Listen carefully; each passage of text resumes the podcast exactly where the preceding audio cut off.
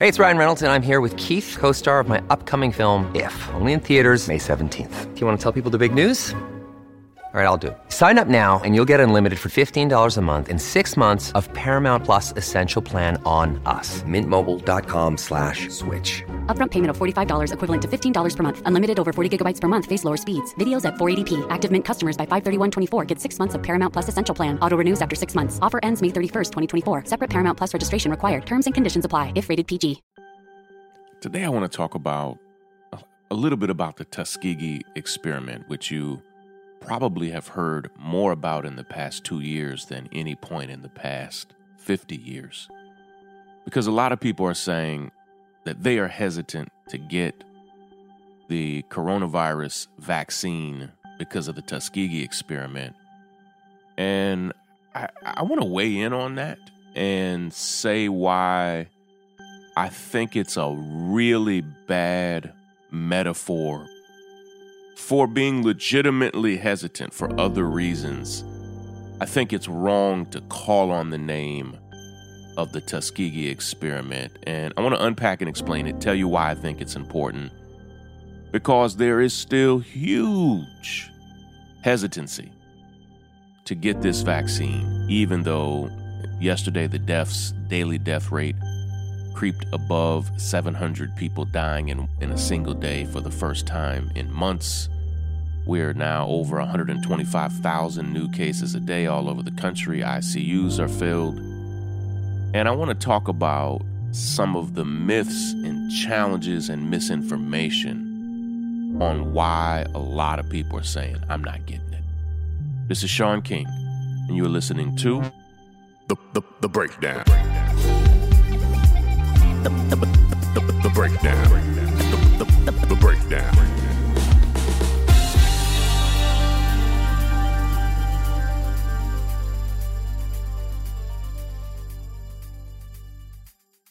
I don't think enough of us actually understand what the Tuskegee experiment was. It was perhaps the most disgusting medical experiment, the most infamous, uh, no doubt, medical experiment done on any Americans over the past 100 years. Uh, a- as you may know, um, in this country, so many horrible medical experiments have been done, particularly on African Americans, from from slavery until e- even deep into modern times. And I think a lot of people don't understand how recent the Tuskegee experiment was. It started in 1932 and went all the way until 1972. And people are like, what? Because when you often see it, you see black and white photos like, no, no, no. I mean, I was born in 1979. This thing was going on just a few years before I was born. And there's one key piece of misinformation um, that's often given about the Tuskegee experiment, and and I hope this is educational for some of you. You know, we're not we're not taught these things. You know, we hear the words the Tuskegee experiment. We know that it was something disgusting that the U.S. government participated in, that they targeted African Americans, and that it had something to do with syphilis. But there's a key piece of misinformation that I have seen hundreds of times. And it, people are repeating it because they keep seeing people say it. There were a, about 700 or so African Americans who participated in a study on syphilis. And they were told that for their participation, they would be treated, they would receive medication, and and hopefully um, that they would recover from the syphilis. What is being said over and over and over again is that people were given syphilis as a part of this deeply unethical study. I'm going to tell you what they did and didn't do in just a moment. No one was given syphilis. that has never been a part of the, the accusation, that's not a part of the story. And sometimes history and, and, and injustice is all it's it's bad all by itself. We don't have to add something on top of it. The Tuskegee experiment was not about people secretly being given syphilis. That's not what happened. Okay? And if you have to Google the Tuskegee experiment and you can look at the Wikipedia page or you know look at other really great articles there are dozens of really informative articles about it I read several of them before I did this episode. They weren't injected with syphilis. What did happen was of the 700 or so men, black men, who participated in the study, and it appears the only reason they targeted black men in this study was because they didn't want to do what they were about to do to anybody other than black men. Like they didn't want white men to experience this. That's why they chose black men. The study itself, itself had virtually nothing to do with race, but they were just willing to use black men as guinea pigs in a way that they weren't willing to use anybody else. And of the 700 men that participated in in the Tuskegee, the thing that we now know as the Tuskegee experiment, 400 of the men did have syphilis and 300 of the men did not. What happened was the 400 men that had it were being told that they were being treated, that they were given medicine, and they weren't. And the 400 men who had syphilis, dozens of them died during the study because they were being told that they were being treated, that they were in good medical hands, and they weren't treating them at all. In fact, all they were really studying was what does it look like to die from syphilis? What happens when syphilis goes untreated? These men, these black men, who all believed they were being treated, all believed that they were going to be cured. And during the Tuskegee experiment, it came out that penicillin cured it. That's all you needed was penicillin and dozens of black men who thought they were going to be treated, even when treatment was available, received nothing. And what they were studying was what happens when somebody who has syphilis goes without treatment. In essence, the I know at least 29 or 30 men died of syphilis. Other men died of many other things during the study that could have been related to this. And, I don't think this was ever really addressed the way it needed to be, but neither here nor there. At least around 30 men died of syphilis during the study. And the United States government, in many ways, killed those men because treatment was available and they just refused to give it to them. And they studied them until they died. And they carried this on for 40 years. This, you know, sometimes people say, well, hell, man, that was, that was, you know, a long time ago. That was in the 1930s. It's different. Man, they carried that thing into the 40s, the 50s, the 60s, the 70s, and continue doing this. Just despicable. But nobody was injected with syphilis. Was the Tuskegee experiment awful? Oh, hell yeah. Was it unethical? Was it a part of, you know, uh, you know, white supremacy in America? Absolutely.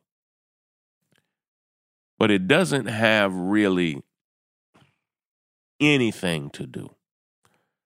The Tuskegee experiment is not at all connected to the coronavirus and is not at all connected to this pandemic. Let me let, let me give you a one for one parallel. Like let me make up a, a a story that I think is a parallel.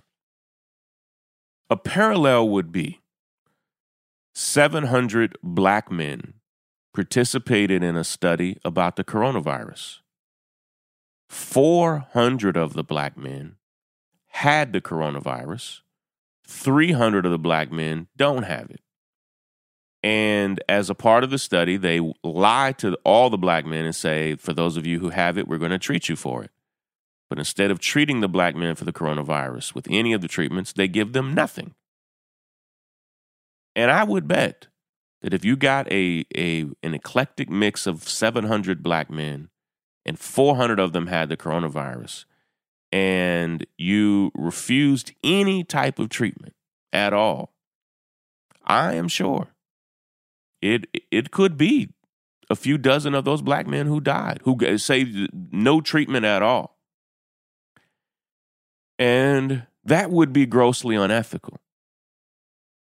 The Tuskegee, if the Tuskegee experiment happened today with the coronavirus instead of syphilis, it would a parallel would be not giving people treatment not giving people the vaccine.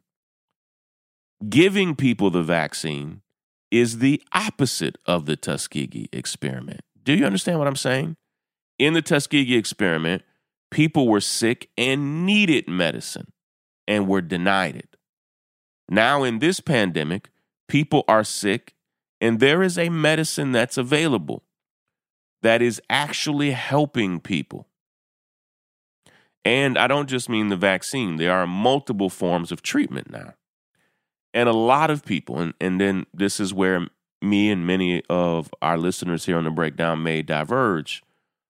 There are a lot of reasons people say they don't want the vaccine. Uh, some people are saying it's for religious reasons.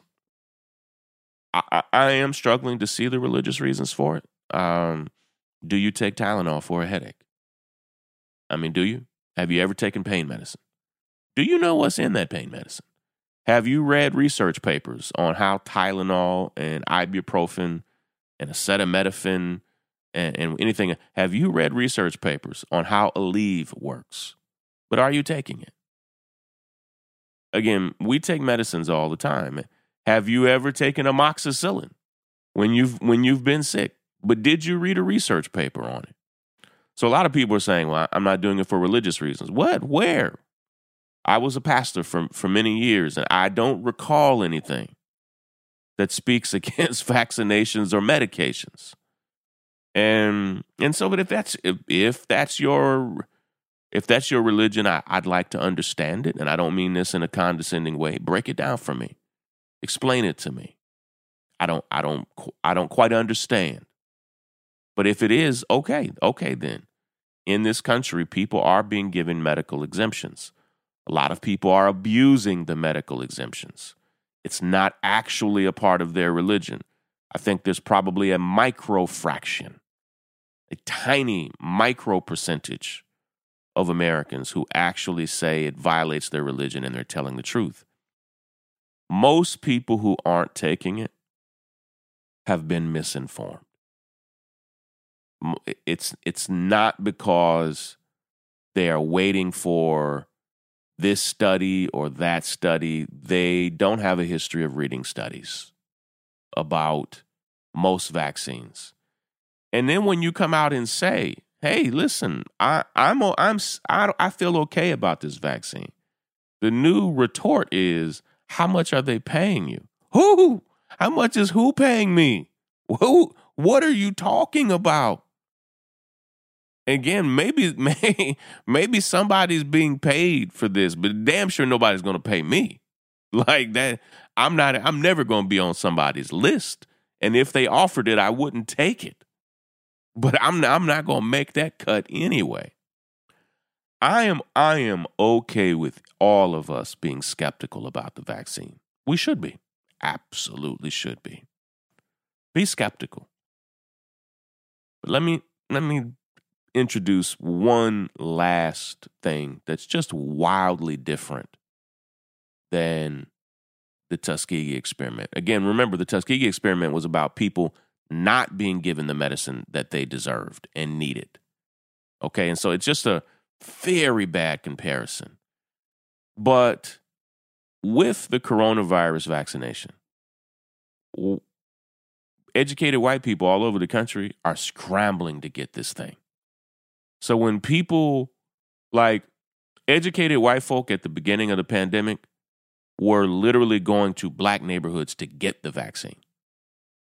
And this notion that it is an experiment on black people when white people are getting it in higher percentages than African Americans in almost every state in America. And in some, the wealthier the zip code, and the if you if you put both wealth and race, if you get wealthy white zip codes in America, they're the most vaccinated zip codes in America.